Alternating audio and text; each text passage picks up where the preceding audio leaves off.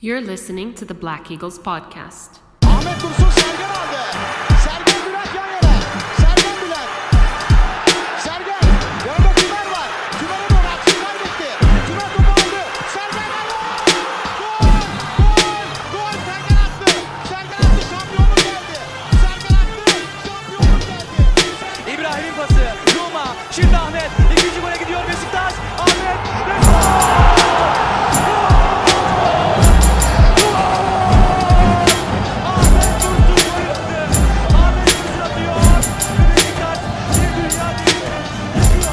Welcome back, everybody. Episode 205 of the Black Eagles podcast. And I'm your host, Sinan Schwarting, live from New York City. It's cold out. That's all I've got to say. Both figuratively and literally. Uh, the winter is here. I'm a little sick if you can't hear it. Uh, in part, that's why I'm delayed. Although, let's be 100% honest, I, I was also waiting for some rather big news that I would be remiss not to mention. Uh, and we'll talk all about it, obviously, today. Um, yeah, where do we begin? Where do we begin? Well, I suppose we should probably begin uh, where we typically do, uh, in the natural order of things. Um, let's talk a little bit about our last match. We, of course, went to Germany this week and played against Bayern Dortmund. Or rather, sorry, Bayern, Borussia Dortmund. Uh, that's a little uh, sort of back, backhanded insult, perhaps, to our friends over there. No, that was just my sick brain not quite functioning properly. Um, yeah, we played Borussia Dortmund. BVB. Um, in our final match of the Champions League, and I think the only silver lining is that we don't have to do this anymore. Um, by which I mean deal with any of this Champions League nonsense. Um, it's so funny. We went into the year thinking it was so fun that we'd get to, to be in this competition, right? Uh, that did not pan out. Operation is in effect as of right now. Although I guess we could also say, if we're looking for a silver lining, um, our results in the Champions League helped usher things along in a way that perhaps they needed to be. But we'll get to that later. Let's talk about Besiktas, um, or rather, uh, the Champions League. Um, we'll just dig into the lineups. I did form in our head-to-heads last time. Head-to-head, right? I mean, what is that? It's not exactly like a storied history or anything like that, but um, yeah, let's dive in. Lineups, right? First of all, Besiktas put out Ersin Destanoğlu. Montero next to Wellington, which is interesting. Necip Uysal on the right side of our defense. Right back Necip warning. Um, Umut Meraş on the left side. Joseph De Souza and Mehmet Topal in the back of our midfield with Can Bozdoğan ahead of them. Kyle Larin on the left side and Kenan Karaman on the right with Michy Batshuayi up front. Um, yeah, that was uh, that was our lineup. No real shocks, perhaps. Um, the midfield, right? Joseph, Mehmet Topal, and Can Bozdoğan is pretty weird. Um, Kenan Karaman starting on the right side, also pretty weird. Um, I mean, I guess you could argue that our match against Kayseri upcoming is far more important uh, than this one, right? In a competition we're guaranteed to end fourth in the group and be ousted from. I don't know if you catch that motorcycle on the on the mic. Hopefully you aren't, but um, yeah, it's annoying.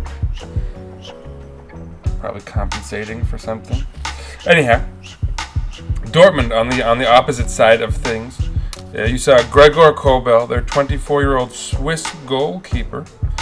Mats Hummel, 32-year-old German defender, next to Dan Axel Zagadou, 22-year-old Frenchman. Their left back was Nico Schulz, 28-year-old German, uh, and on the right side Thomas Meunier, well-known 30-year-old Belgian. In the middle of their midfield would be Axel Witsel, 32-year-old Belgian, next to the 18-year-old Englishman Jude Bellingham. The 25 year old German Mahmoud Dahoud. Um, up front for them, of course, would be Marius Wolf, 26 year old German, on the right side, with Marco Reus on the left side, 32 year old German, and of course, Daniel Malen up front, their 22 year old Dutchman. And I say, of course, uh, as if that would be expected. No. I suppose we would have expected to see Haaland, but uh, we got to see this young Dutchman instead, and he would. He would benefit from the opportunity, I suppose we could say. So, let's dive in. Um, right out of the gates, let's just be realistic. Dortmund looked the better side. Uh, they had a few chances, not particularly like dangerous, but just showing intent. We didn't show anything, as you might expect with our lineup. Like Necip sort of blundering around, Mehmet Topal sort of, uh, I don't really know what he was doing in there. Kenan Karaman couldn't even get lucky with any of his touches. Just everything was going against him again. Um, just, you know, an awkward mess. Wellington, clumsy. Um, but who knows, right? Like you can still, excuse me, you can still get really lucky.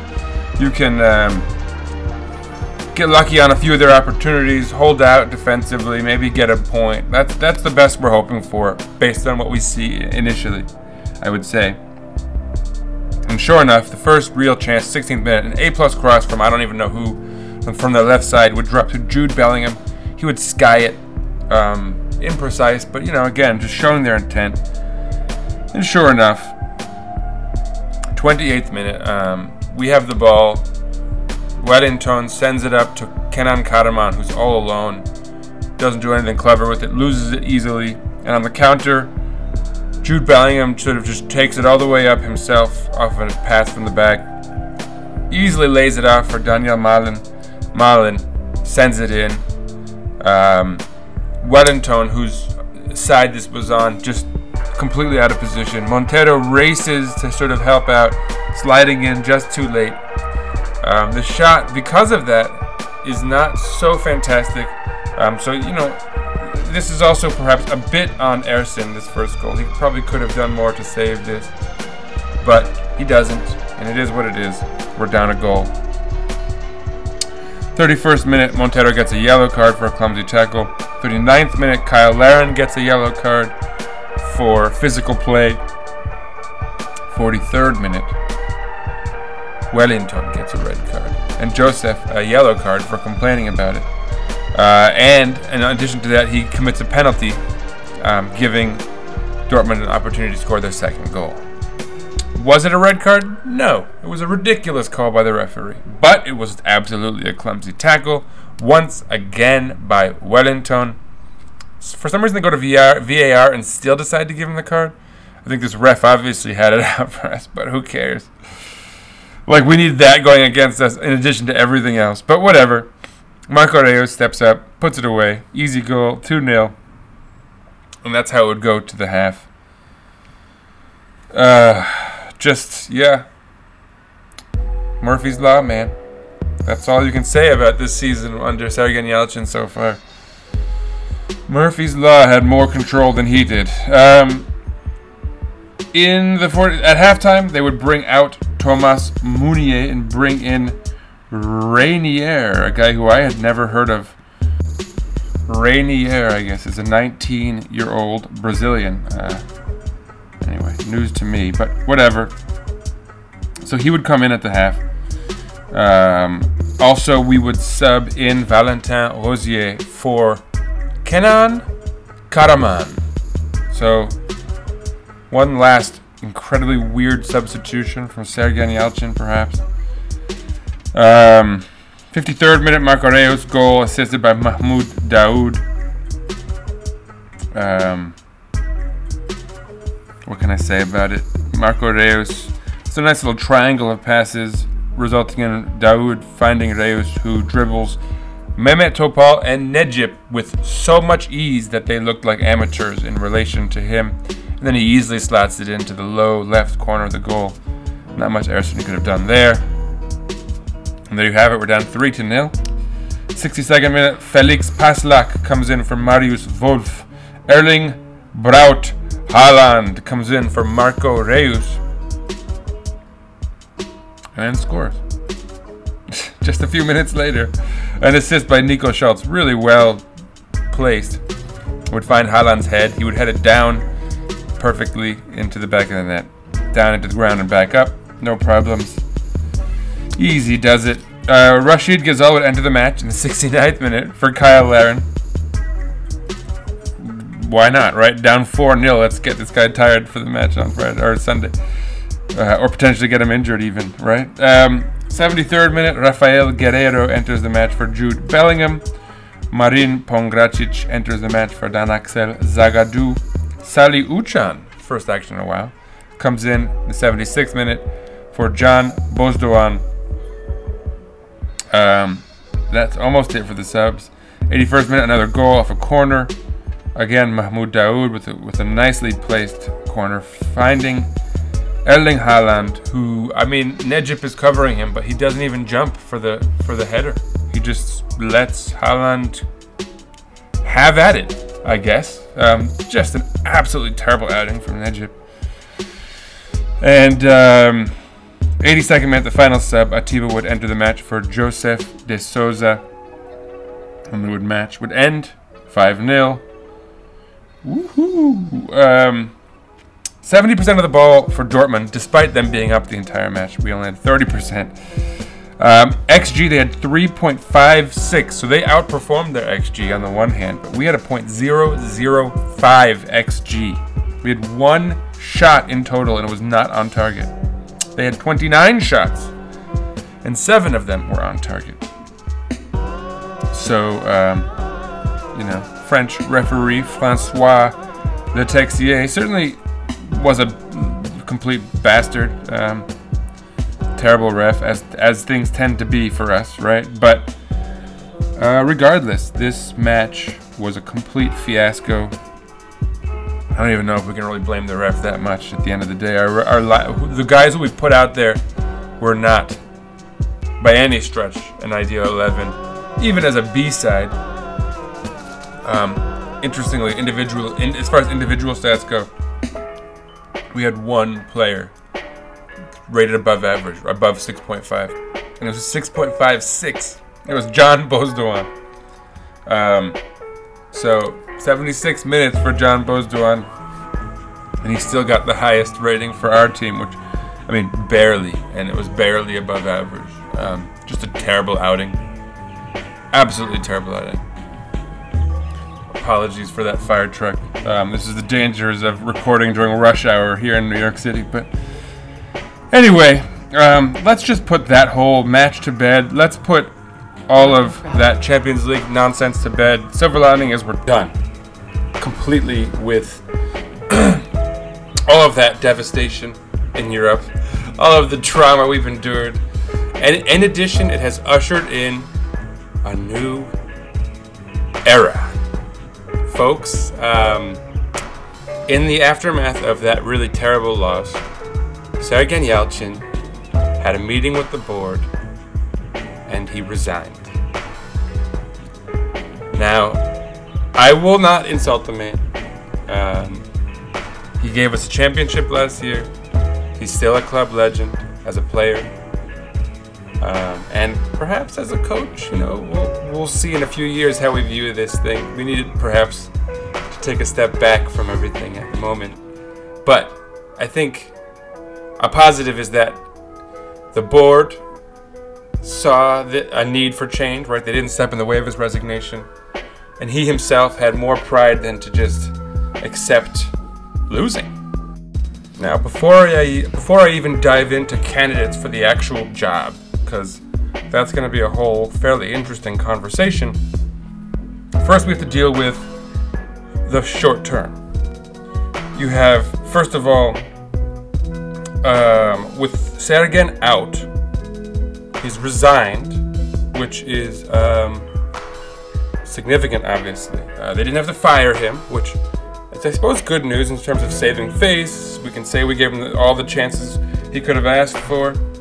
But at the end of the day, um, you know, things weren't working. I think most people recognized we needed a change, and so for him to be the one to sort of make that executive decision ultimately is probably a good thing as far as hard feelings and all that. Um, now, what does that leave us with, right? His assistant was Murat Şahin, who, uh, and shouts by the way to one of my Scottish twins, who's John. And I have to give another shout out to my other friend, my other Scottish twin, Cartal, uh, for some some other news later on. But um, our assistant coach was Murat Şahin. Now you imagine he was probably ousted alongside his former boss, as he was his choice as assistant, uh, which means it, it might not be Murat Şahin. It could go to the under 19 coach, who I thought was Yasin Sulun, who is a player with some history in the club, uh, or a former player. Instead, the current under 19 coach, however, is actually Önder Karaveli, which uh, is a guy who I've never heard of before. Um, but so, what does that actually leave us with then? Um, very few options for Sunday. We, we probably get to see this Önder Karaveli guy for, for a week or something. Maybe Atiba steps up as our player coach. Um, I kid, but actually, that would probably be the ideal scenario if we're to be 100% honest. Now, as far as like the long, longer term, right? Whether we have an interim coach like this Önder Karaveli guy who sees out the rest of the season, or sorry again. Um, so, like the long-term solution so far. So initially, there there were sort of polls put out, hints and rumors even going as far as like Serjan Dikme, they were talking about like um, Slaven Bilic, Andrea Pirlo, and then of course Turks Riz- Riza Çalımbay, and of course Şenol Güneş. And they were putting out polls that I'm sad to say that Şenol Güneş was winning. Now I, I promised I would stop making this podcast if Şenol Güneş were rehired. And I stand by that. Like I think it's progress that we managed to get rid of a manager before he stuck around too long in the way that we did not with Sergen. Not uh, sorry, with uh, Şenol last time. He stuck around about two years too long. So um, to go back to that after finally getting kind of uh, sort of seemingly dealing with this better this time around would be a terrible mistake. And you know he's proven that he's outdated his sort of view of football is outdated. His his tactics, the way he views this, the game and how it's played, and, and his role as a manager and of men, not only men but also of footballers, right? And how they need to play. So I have no interest in Şenol Güneş, and I promise to boycott the club as best I can, right? I mean, I'll probably still watch, but I can't be this gung ho podcaster of a club who I, I whose decision I would support so little. Additionally, and this is significant, um, it's a late breaking report, and I said I was going to give a shout out to Kartal, the other Scottish twin. He mentioned this to me. Şenol Güneş is likely not a candidate at all because he's just gone through back surgery and, you know, is going to need some time for recovery and all that. So we should actually not expect to see him be hired at all. Um, which, again, like, I have a ton of respect for what he did for us, but um, you know, for a couple of years. But then the sort of stubbornness and the and the sort of obstinate inability to change gears, um, definitely like sort of. I wouldn't say he uh, permanently ingratiated himself with me because of all that. But anyway, um, I still you know don't want to see the guy in pain or, or injured. So definitely uh, get better soon Şenol, but also yeah, that that probably removes. Um, but with that said, it looks like it's not going to have to be a concern, folks. Or for anyone who's who's dying for me to stick around, fear not. Um, it seems that we've narrowed down our search to Daniel Fark, Farker, supposedly. He's, uh, a German, so you pronounce it a little differently. Uh, he was an ex-Norwich manager, promoted twice to the Premier League with Norwich, relegated once. Um, and he looks to be the favorite at the moment. Um, and so the sort of German connection is, is, is alive and doing well. Of course, we have Kuntz in charge of the national side, so it could be a, a nice way of getting Besiktas players onto the national team if they if they can become friends. A couple Germans. Uh, another name that's come out, and, and this one surprises me, and I really hope we don't get him. I, I wouldn't react to the same extent of Şenol Güneş because I guess there's a mystery element, but I wouldn't be thrilled. Um, supposedly, we're looking at a guy named Jesse Marsch. Now, I'm all about giving new people opportunities and giving uh, people of different backgrounds and all that opportunities. This guy's from the United States. DC United player and stuff like that, like real U.S. footballer. Uh, but he's old enough to be a manager, which means he grew up in a U.S. where you didn't get to see football much. You couldn't really watch it on TV at 10. Um, I would never trust an American of that generation to know the game well enough to, to assume that they'd be uh, able to, to run a team properly. That said, he's he got a pretty good resume.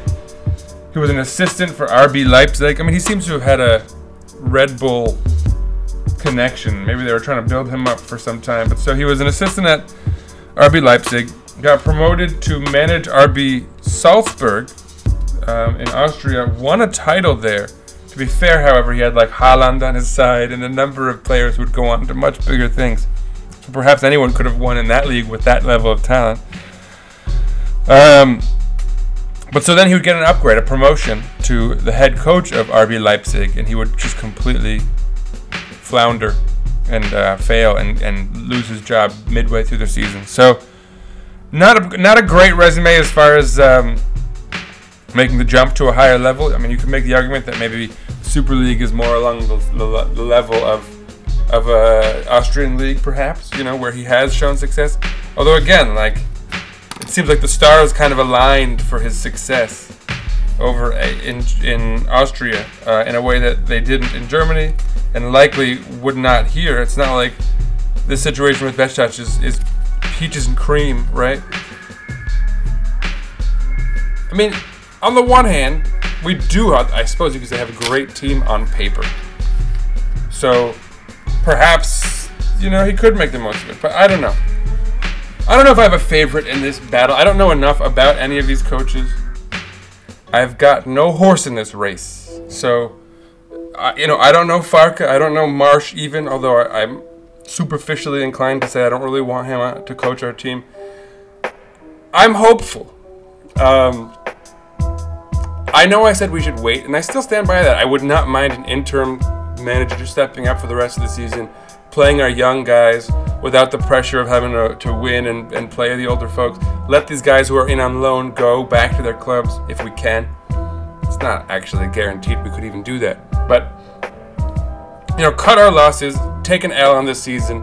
We're not going to get relegated realistically. I mean, even if we played as poorly as we did in the first half, with nine out of our 11 starters injured for much of the way, or whatever it was, uh, it's not like we can expect to see any of that again. Anyone, even Sergen, would, would get better results than he did in the first half. But with that said, I think getting rid of Sergen is, is, is, is a positive move.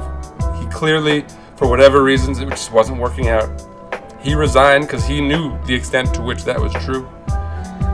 And he's gone. We move on to the next chapter. And just given how terribly things have gone this season, I think nobody will be disappointed by that news. I I suppose there are a few stragglers, holdouts, who are, you know, Sergen fans, and, and credit to you guys, right? Like, he is a club legend, and folks shouldn't forget that. And people shouldn't be too cruel in their assessment of the man in general, as, as far as his legacy goes with the club. He may come back, you know. Look at Fatih Terim, the, time, the amount of time. With that said, of course, he didn't find the success Fatih Terim did, and things collapsed in such a magnificent way. You, don't think it's likely he comes back to Besiktas, honestly. And for that matter, it'll probably be hard for him to, you know, last year he was talking about going to La Liga after winning the title with us.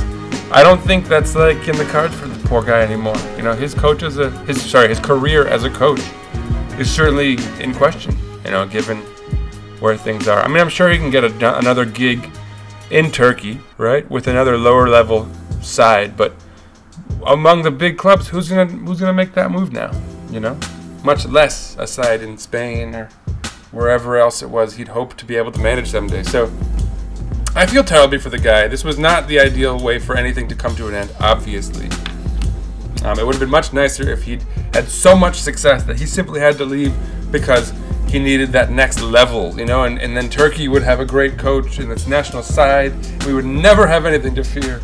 Of course, life is not a fairy tale. That's just not how it worked out. Things have just collapsed in the worst way, and here we are without a coach going into a match on Sunday.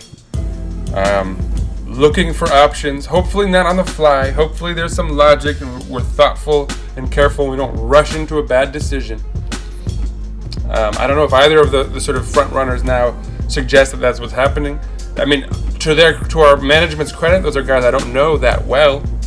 So at least they're not going for just the highest profile name they can get, you know, which those first four names, Pirlo and whatever. I mean, uh, there's no need for us to do anything rash. So I, I'm okay with a thought, thoughtful, drawn-out process where they make the, the, the right decision after weighing various considerations.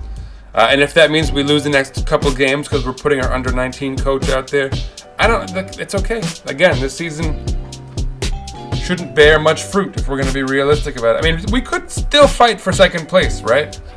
It's probably worth noting that Besiktas is in fact not like that far out of second place. Um, if you want to like look at the table realistically, right, we have 21 points. Second place, Konya and Fener each have 27 points. So we're only six points back on second place. We can still compete for that.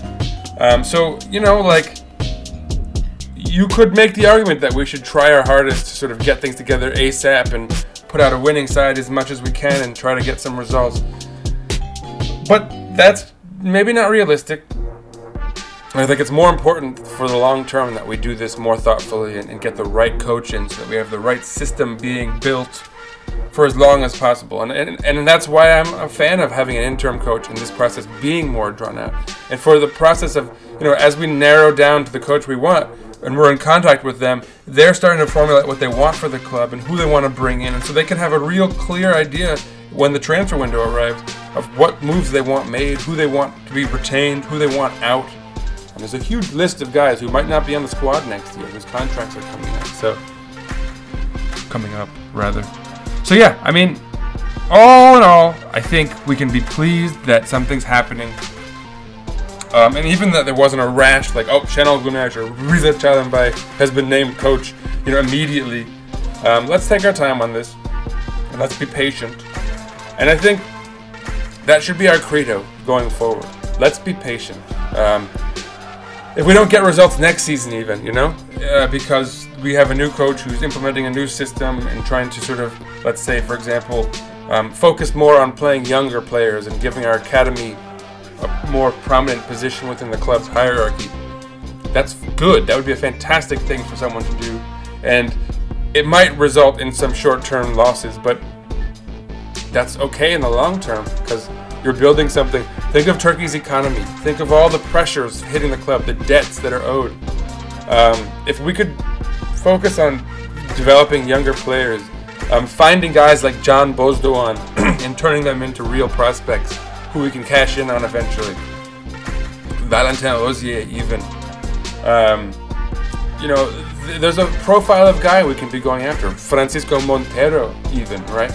If we can turn these guys into regular players who, who put out good performances somewhat consistently, we can make money, we can fix our problems systemically, and we can come out of this a better club for all the trouble and strife and drama that we've, we've faced. But so, that's all I have to say for this episode. Um, you know, good riddance to the Champions League, and let's just look forward to better days, shall we? Um, as always, follow us on Twitter at Eagles underscore podcast. Follow us on Instagram, Black Eagles Podcast, one word. Follow myself on Twitter at Sir underscore Writes underscore a lot. And as always, let's go Besiktas! See you folks on Sunday, or you know, we'll all see Be- Besiktas on Sunday, and then I'll see you guys afternoon. Um, until then, peace out.